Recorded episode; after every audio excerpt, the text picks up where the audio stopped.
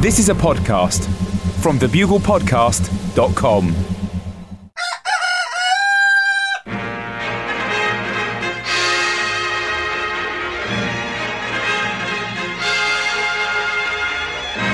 The Bugle, audio newspaper for a visual world. Hello, buglers! I can't believe she's gone. And welcome to issue. I still can't believe it. Issue 231 of the Bugle for the week beginning Monday, the 22nd of April, 2013, with me, Andy Zaltzman, and live in the renowned city of London, England, where there are absolutely loads of people and even more molecules. And I think that's that makes you think. And in New York City. Uh, it's the man who walks into rooms in a pair of underpants, but walks out of rooms in a suit of armour. Enough said. It's John Oliver. Hello, Andy. Hello, buglers. Uh, okay, Andy, before we start, there is probably something I need to address. Yeah. Most non Aussie buglers will probably not be aware that I inadvertently caused a minor shitstorm to blow across Australia last week.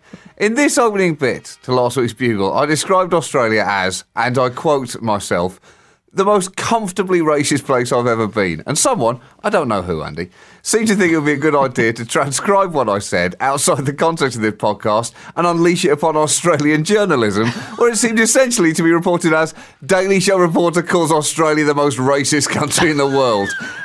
and all manner of internet hell seemed to break loose. It was a truly deeply demoralising experience to watch it all blow up. It made me hate the internet, modern journalism, and myself, not necessarily in that order. And first, let me be clear. I was not saying that Australia is the most racist place I've ever been, not by a long shot. I was just pointing out that it was the most comfortable in that racism. To be fair, that's almost a compliment. Sure, it's still technically an insult, but it's a complimentary insult, if that helps. so when you say a long shot, I think uh, you know a lo- the, the long shots were one of the reasons why Australia doesn't have quite the diversity of race that other countries have. So, so don't, you do not want to be a part of this, Andrew. Sorry, don't sorry. get Right. don't get don't get sucked in. Believe me. So I'm, I'm from a minority, John. I'm fine. I'm in the clear. I can say what I like. My people have suffered so much, so much. I, I hope whoever passed this around got what they wanted, Andy. If what they wanted was hysteria and my slight melancholy. Because if so, they should be deeply pleased with the results. Also, it's just, it's not a good idea. I think you'll agree with this. If the Bugle is going to become an official public statement to the world, we're in trouble. Because we're going to cause weekly international incidents. And we're probably not going to be able to do it anymore. And finally, s some of the comments that got through to me you could argue did not help the case that Australia was trying to make back at all. One guy said, We're not racist. We've just got similar problems with Lebos that you have in the UK with Pakistanis and West Indians. I mean, you, you're not helping your argument with that level of logic. Now, for what it's worth, Australia, the pieces I was shooting for the show are nothing to do with racism anyway. they're, they're all about gun control. But frankly, now I'm wondering whether one of them should have been about it. Anyway, I will say, Andy, in conclusion, I will say that uh, you know, the week I had in Australia, outside of that, is still one of the most enjoyable weeks of my life. And I actually meant to mention that last week uh, there was this one point during the shooting, uh, during uh, uh, our shoot, that a farmer I was interviewing after we'd finished the interview asked me if I wanted to help him herd his sheep back in, and I said, "Oh yeah, I'd, yeah, I'd love to do that." So as the crew were packing up the equipment, I went out with him into the field, and as the sun was setting. I helped herd these sheep back into a pen, and it was about as calm and as happy as I felt in months. And I, I was even looking up at the orange sky and feeling the clean air in my lungs and thinking, I could, I could do this. I could, I could be a sheep farmer. I'd be, I'd be happy. I'd be relaxed. I'd be interacting with sheep. I could do this. And once we were done, I went over to the farmer, who was this really nice, rugged, craggy-faced, unbelievably friendly man, and I said, "Did I do well, Jack?" did, did I do okay with the sheep? And I've never before felt such a deep desire to get approval from a man I barely know. and he looked at me with his kind eyes peering out from underneath his hat and he said, You were less good than a dog. and That's just not the answer I was looking for. Andy, that's not the answer anyone looks for in anything. No one wants to be told they're less good than a dog in any activity that doesn't involve eating food out of a bowl or shitting in the street. it's just not a resounding compliment. Certainly, at least uh, the most you'd wanted approval from a man you barely know since your days uh, auditioning for the National Youth Theatre, I imagine. so, um, but you also said last week, and I, this didn't come across in the, the bits of the coverage that I read, that Mm-hmm. uh, you, you thought Australia was a wonderful country and you had a great Yeah. time there. Um, but you also did describe it as comfortably racist, which I did do that. I did all of those things. you- you and I stand by all of them. suggests that, you know, that you are comfortably racist and you'd like to live there. Let's not follow that through to the end of this argument, Andy. That's not the. That's not. That was not the point I was making. Oh, right, It's a different point. So this is uh, Bugle 231, um, the uh, first week of the beginning of the footnotes to British history. Um, and as always, a section of the Bugle is going straight in the bin. This week, a home cosmetic surgery section, including how to fill in those wrinkles on your face with a relatively harmless domestic grout, why two golf balls in your cheeks is just as good as collagen implants, and how to bonsai your facial features to ameliorate the ravages of age. We teach you how to pollard those expanding appendages, such as the nose and ears, with a free micro chainsaw to help minimise the lacerations, and a complimentary sponge coated headband to soak up the blood loss. Plus, uh, in another section of the bin, the latest in our tantric sex guides. More suggested tantrums to help you and your partner to, to, to achieve erotic nirvana. This week we help you throw a total wobbly about who last had the car keys, who was supposed to pay the electricity bill, and the ethics of having your favourite dog put down over its refusal to wag its tail during the national anthem. Those sections in the bin this week.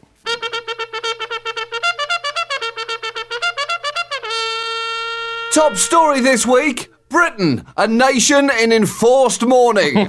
and now, I must admit, Andy, that the funeral of Margaret Thatcher this week uh, did not get much attention here in America at all, mainly due to the fact that they were a little preoccupied with absorbing the latest example of terrorist twattery that brought horror to the streets of Boston, followed by the arrest of an Elvis impersonator who apparently sent ricin to the president. So, They've had a lot on their crazy plate here, and it's rather distracted them from the death rites of an 87 year old stateswoman.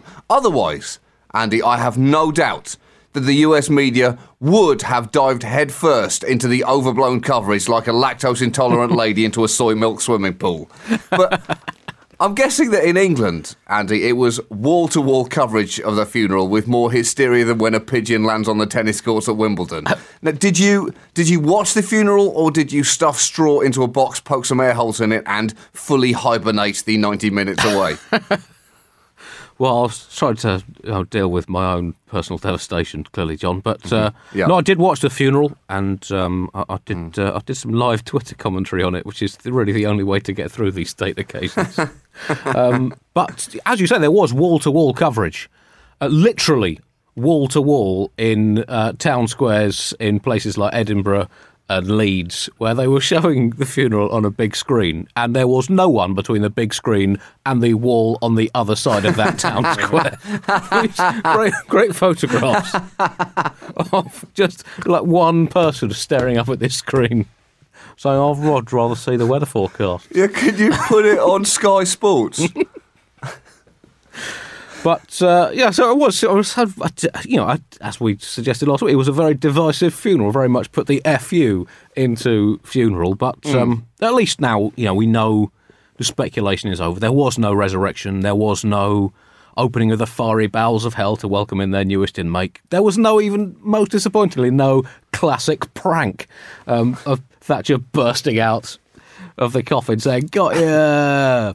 um, she had the living shit funeral out of out of her, and uh, Britain has seldom felt odder. It, did leave me with an extremely queasy feeling about the British state and the nature and purpose of British democracy. It seemed, about, you know, was this one of the greatest acts? Of his history controlling state propaganda in this country since the Bayeux Tapestry showed William the Conqueror personally scoring an overhead kick past King Harold from 45 yards in the last minute of the Battle of Hastings. It's only it's felt that way. It felt that way. Now, from what I've gathered, Andy, the atmosphere was a little different from the blowout funerals that uh, Britain has staged in the past. You think it, your Princess Diana's, your Queen Mothers. Now, for Margaret Thatcher, it seemed to be less goodbye England's rose and more farewell England's amorphophallus titanum. That's, that's one for all you bot- botany fans out there. It meant, Andy, what I'm trying to say is her career was spectacular, but occasionally had a horrific smell about it. Again, again, one more for you botany fans. Oh, It's a flower joke. isn't the internet great, John? I mean, without it, we're nothing. We're I mean, nothing. nothing. There is nothing in my head than facts that go in, stay there for a second, and then go out again. I'm nothing. So why was she? Uh, again, there was a lot of you know, discussion over her legacy and why she was quite so divisive. After all, you know, she did uh, some things that a lot of people thought were great for this nation, and maybe some of them were. But the problem is, John, she threw a lot of babies out with the bathwater, and not only did she do that, but before she did that, she boiled the babies down for stock and then poured the stock down the drain in front of some starving northerners. So it was um, there's plans now to build a Thatcher museum uh, which uh? Margaret, Margaret Thatcher Museum in the, the style of uh, Like a you know, presidential like library. A presidential library. Oh, that's let's not start doing that. Um, yeah, some would argue there are already plenty of Thatcher museums. Um, the High Street in the northern town of Stockton on Tees, for example, seems to be a temple to urban decay and the failures and and uh, heartlessness of the Thatcher years. Also, the City of London. That's very much the opposite side of both sides of the Stockton on Tees museum. So I don't know if there's actually need uh, need for this. Um, I had a special simulation run, John, um, on what would have happened to Britain if Thatcher had never actually existed. Um, and I went to two because I wanted to get some balance. I went to two different uh, um, political organisations: the uh, right-wing Thatcherite think tank, the uh, Clawhammer of Practicality Institute, um, and the left-wing pressure group Marxist Mark and the Fund Bunk. And um, one of these.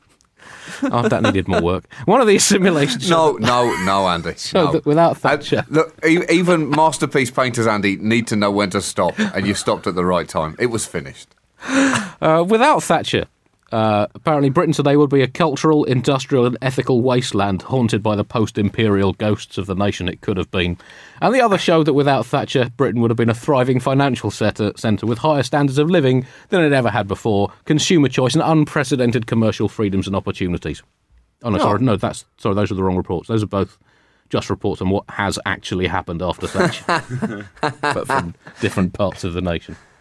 There had uh, there'd been real concerns about protests uh, during the funeral procession, but these luckily were limited to a few people shouting, booing, and then others lining the streets only to turn their backs. And that seems to be a quintessentially English insult, Andy.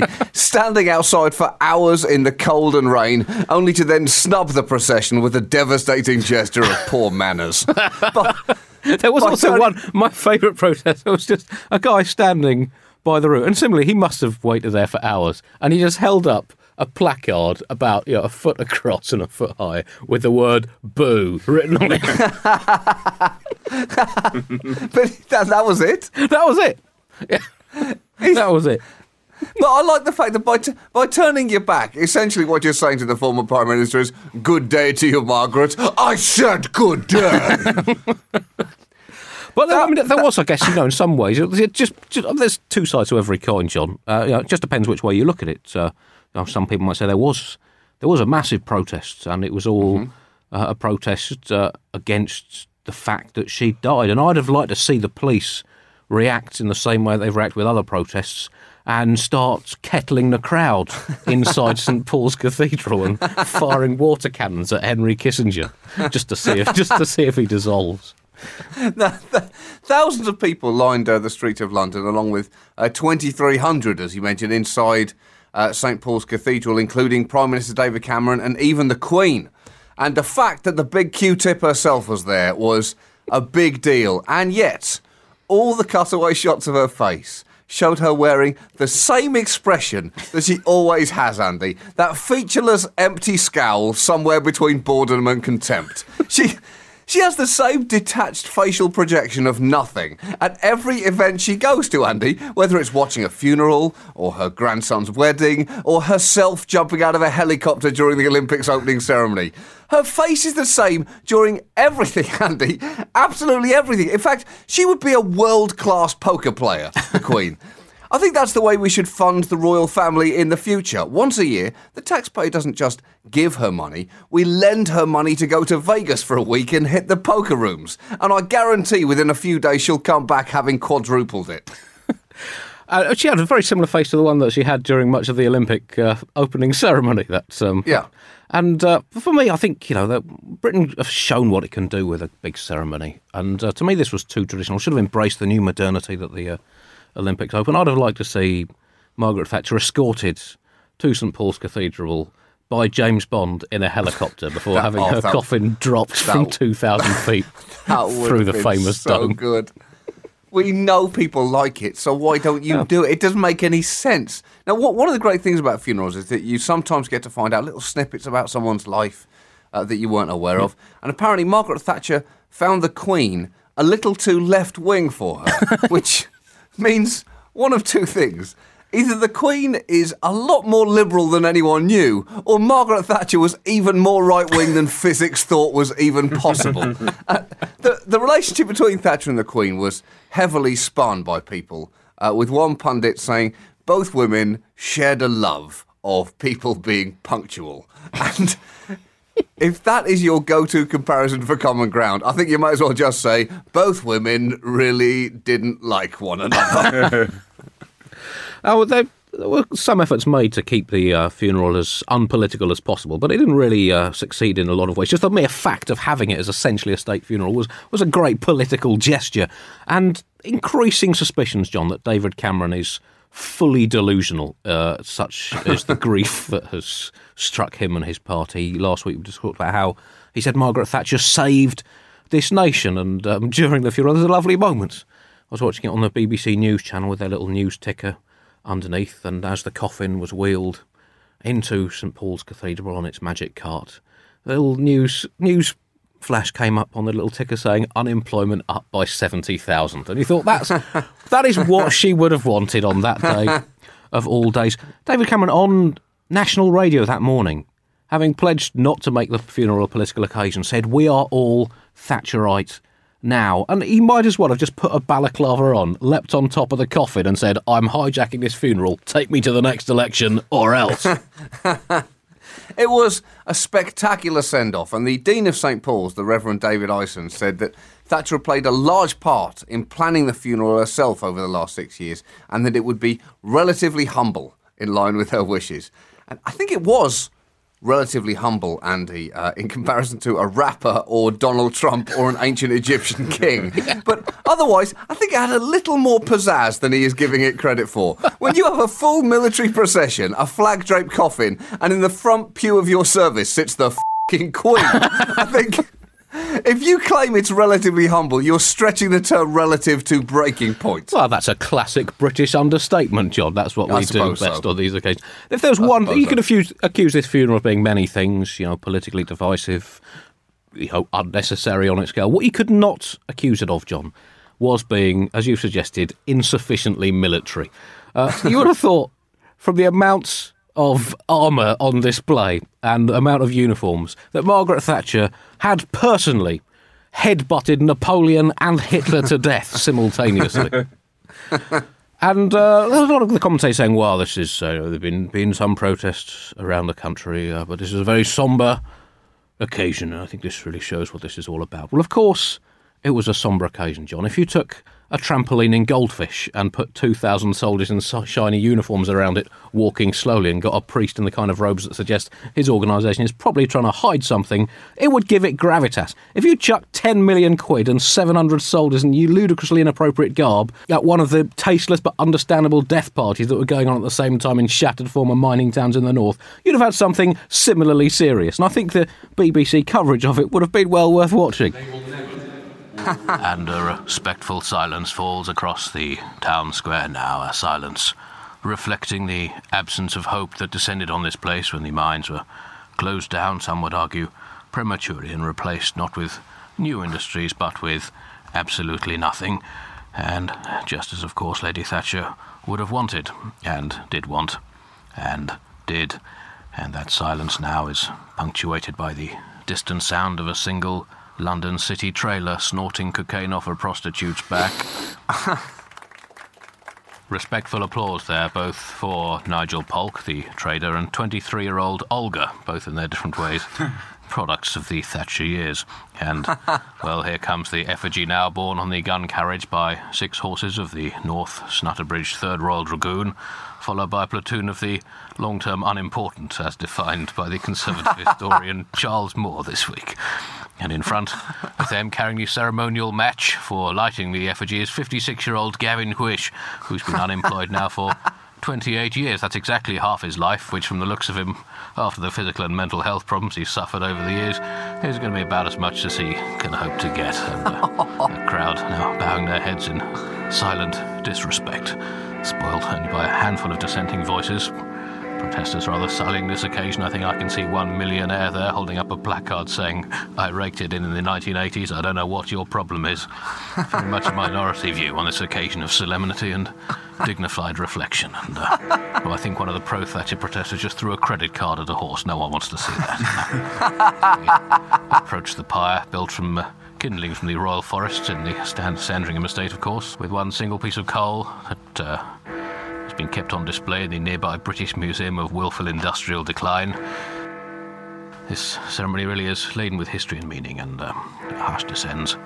A single tear falls down Mr. Hewish's cheek, even though he only actually met Mrs. Thatcher once. Uh, could be grief, could be joy, and yes, the effigy is now lit, and polite applause breaks out, and that really shows what this woman meant to these people and this nation.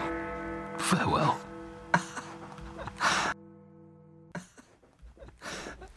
That's beautiful, Andy. God, we, we do do pomp and we do, we circumstance do well in that's Britain, what don't we, we? do in this country.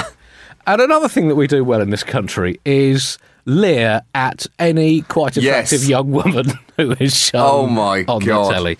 Now, it was quite extraordinary. Uh, Margaret Thatcher's granddaughter, Amanda Thatcher, who's a 19 year old Texan, um, essentially, she came over for this funeral. No one had really seen her in this country before. And as you can expect from the kind of press that Britain has, and I know if, you, if you're not aware, just go on the Daily Mail website and look for the beautiful juxtaposition of articles complaining about the left wing bias in British politics and media and women without makeup or in bikinis. Um, and uh, the reaction to Amanda Thatcher being uh, was, it was just it was extraordinary, John. I don't know if uh, you picked this up uh, in the States. I'm, afra- I'm afraid I did that. It's almost the only thing that did make it over here. 19 year old Amanda Thatcher new Pippa Middleton. It was.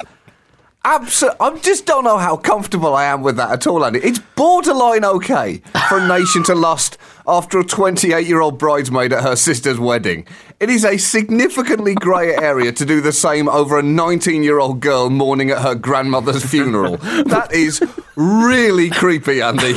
really creepy. Particularly when most of the press that were doing this lusting were the ones who'd been saying how important it was to mark this occasion with the depth of seriousness that it deserved. Oh. And again, the, the reaction was sort of along the lines of, well, what a great honour and occasion this is for a woman who represented everything great about this country, Margaret Thatcher, of course, the greatest Prime Minister in the history of the world. And uh, there's her granddaughter, uh, Amanda Thatcher, who, oh, my, oh, I would put it in that. Oh, would you look at, oh, do you think le- she'd let me call her Margaret? Oh, yeah.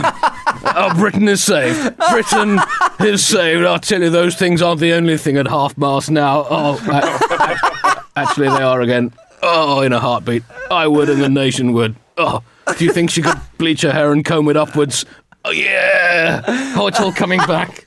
It's all. It's all. Control yourself. And uh, coffin now passes into the cathedral. Oh yeah!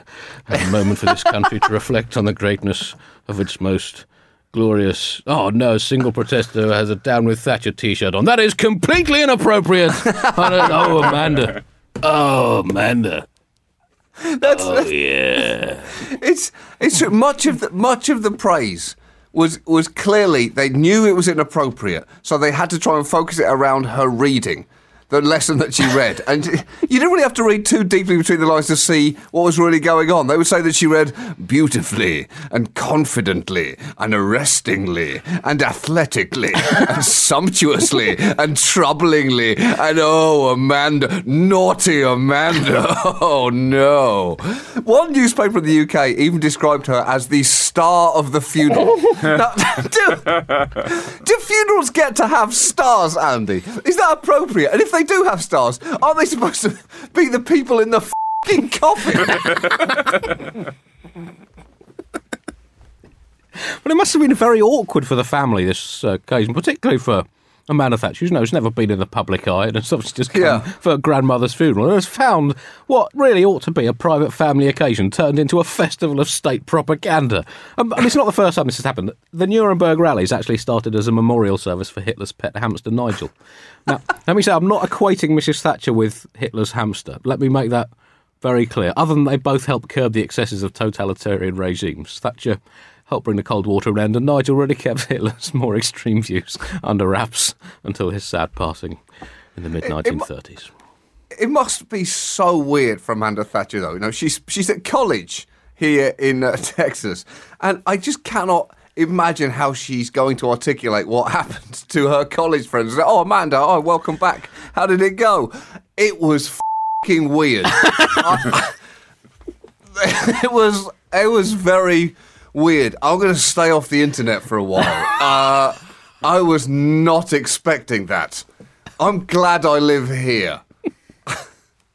Well, it was interesting also seeing the, the Conservative Party embracing this the kind of public toxicity of the Thatcher brand once again, after kind of realising that maybe that will be enough to see them through to an election. I guess, uh, as the old saying goes, one man's poison is, a, is another man's pinata. That's, I mean, I don't know what that means, but I Yeah. like the way it sounds, Andy. think, so, uh, uh, I mean, that's much more important. I think that was important to me. Wittgenstein, wasn't it? Was that Wittgenstein? It sounds like him. He loved a pinata. Oh, Lud- of course Ludwig, he didn't he? Of course he did. Of course he did. He's not an idiot. after the funeral, I uh, was getting a bus through the city, and Yeah. I saw like a bunch of sort of fresh-faced, young conservative types. They're all about like 19, 20 years old. They really stuck out like a sore thumb. So I pulled my camera phone out to take a photo, Yeah. and just after I took it, I looked both to the left and the right of me on the bus, and two other people were doing the same thing. it was incredible. But uh, there were a lot of highlights. Uh, George Osborne, uh, the Chancellor, who, who shed that single tear. Uh, there was there was a moment when I thought he was just going to hurl himself into the coffin, screaming, "No, take me, take me!"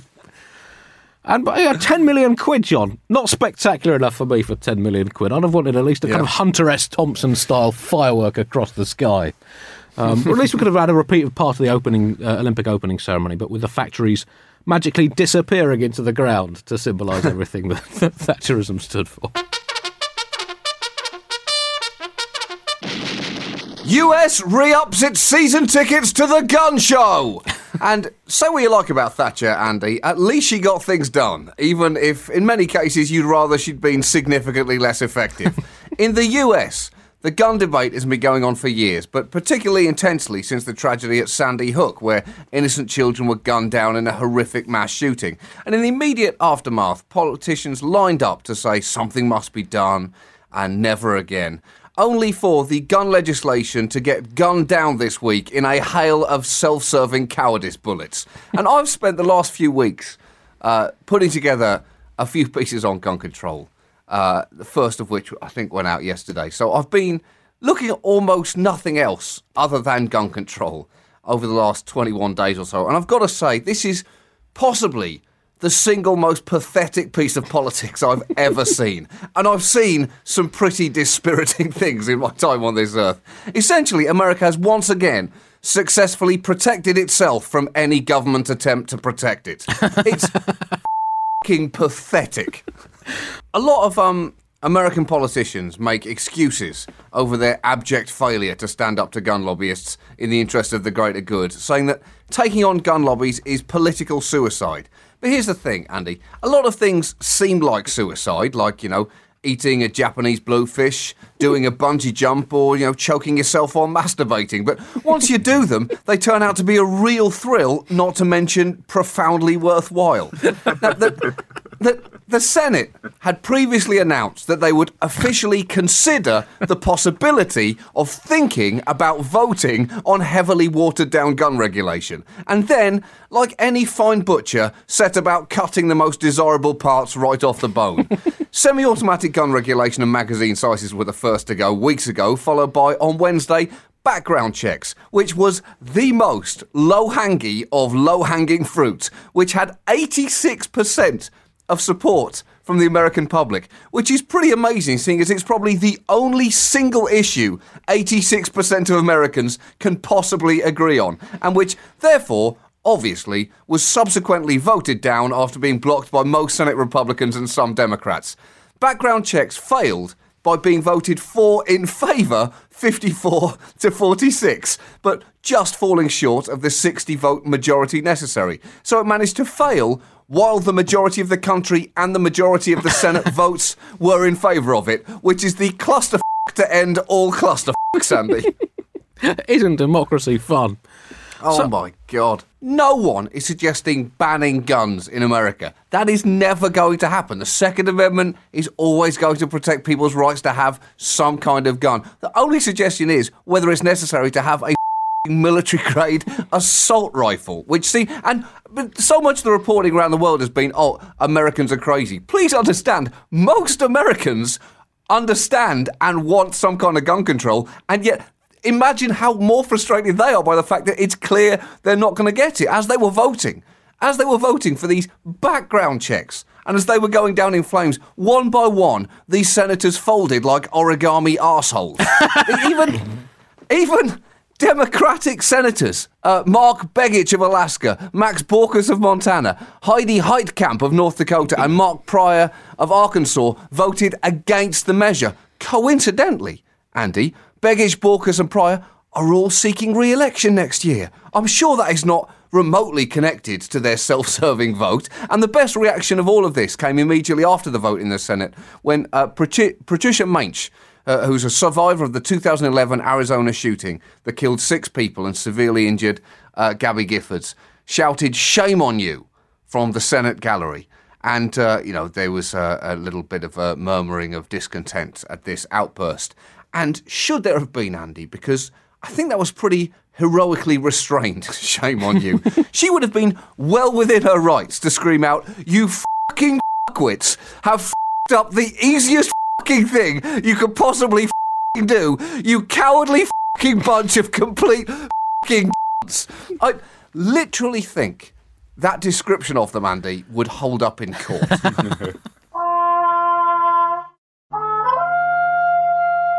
Other news now, and well, an international study has come out, John, that uh, has very important implications for both you and me. It has revealed that people who enjoy successful entertainment careers tend to die younger.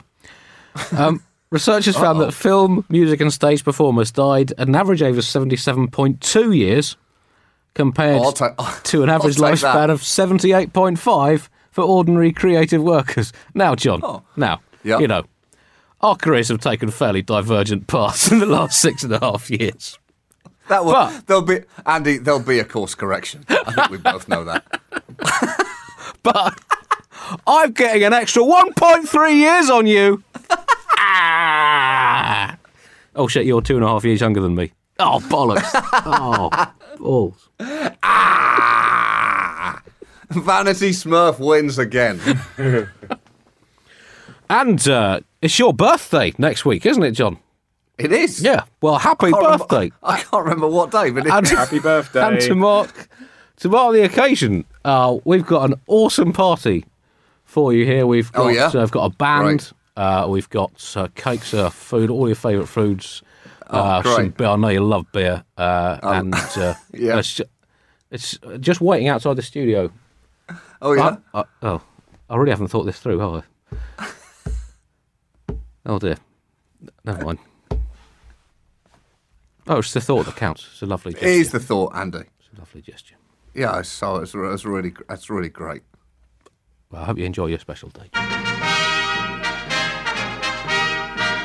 Apparently, the merch is going to be live next Friday, the 26th. Don't believe you. Yeah. Yeah, It's, that's very hard to believe. I don't know why it's taken so long. I mean, a lot of the reason why it's taken so long is because we took a long time about it. But now, I don't know what's happening now. I don't think we can take full responsibility. It's going to be awesome, though. Retail event of the millennium. Your emails now, and thanks for all the emails you sent in. Uh, quite a lot of you have alerted us to the uh, the story of John offending an entire continent with a few offhand comments. Uh, thanks, uh, thanks for that. And uh, most of you seem, uh, most Australians seem to think, seem seem to take it as a compliment. Um, Yeah. so, yeah. Uh, fair enough. And a lot of you um, on our Thatcher coverage seemed that everyone thought it was either too soft on Thatcher or too hard on Thatcher. So that is, I mean, that is the ultimate testament to the woman. She, um, Yeah. yeah, she, she, she was, she was a natural polarizer, John. Uh, we have time for a quick email here from Nick Best, who says, uh, "Dear John, Andy, and FU Chris." Uh, a lot of people outside Iceland are vaguely aware that Icelanders all descend from a small group of Viking colonists. Uh, brackets, I already knew that, close brackets. what I didn't realise is the effect this has on their dating scene. And he encloses a link to a news story about a new app available which prevents Icelanders from sleeping with their relatives.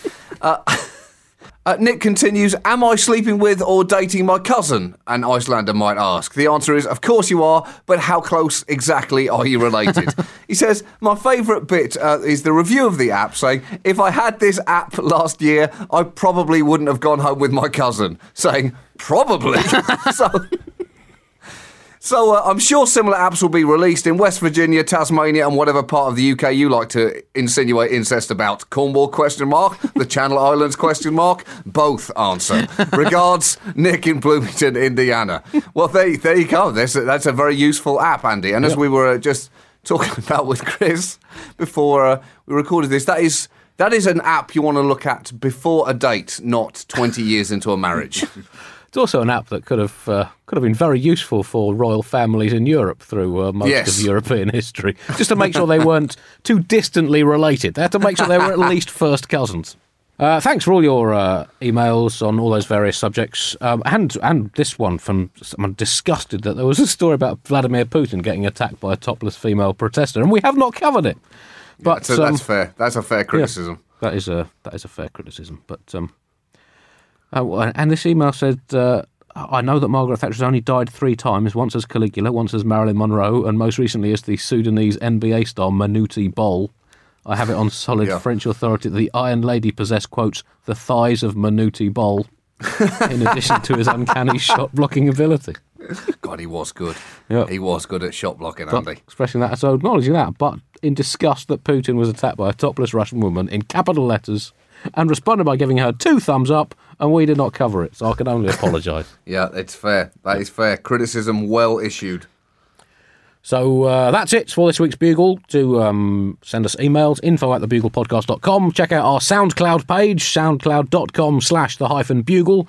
Uh, don't forget, if you have not, if you have already forgotten, uh, stop forgetting to take out your voluntary subscription to keep the Bugle alive and uh, able to insult large swathes of the world's land, prominent land masses.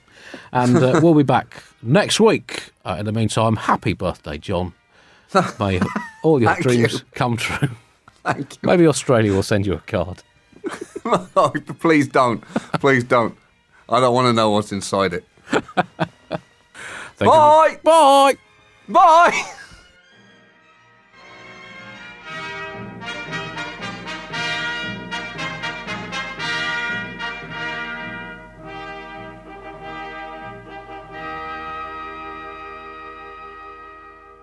Hi, it's producer Chris from The Bugle here. Did you know that I have a new series of my podcast, Richie Firth Travel Hacker, out now? It's the show where Richie Firth and I talk about how to make travel better in our very special way. In this series, we discuss Lime bikes, Teslas, the London Overground, and a whole bunch of other random stuff that possibly involves wheels or tracks or engines of some variety. God, what a hot sell this is. I mean, you, you, you must be so excited. Listen now.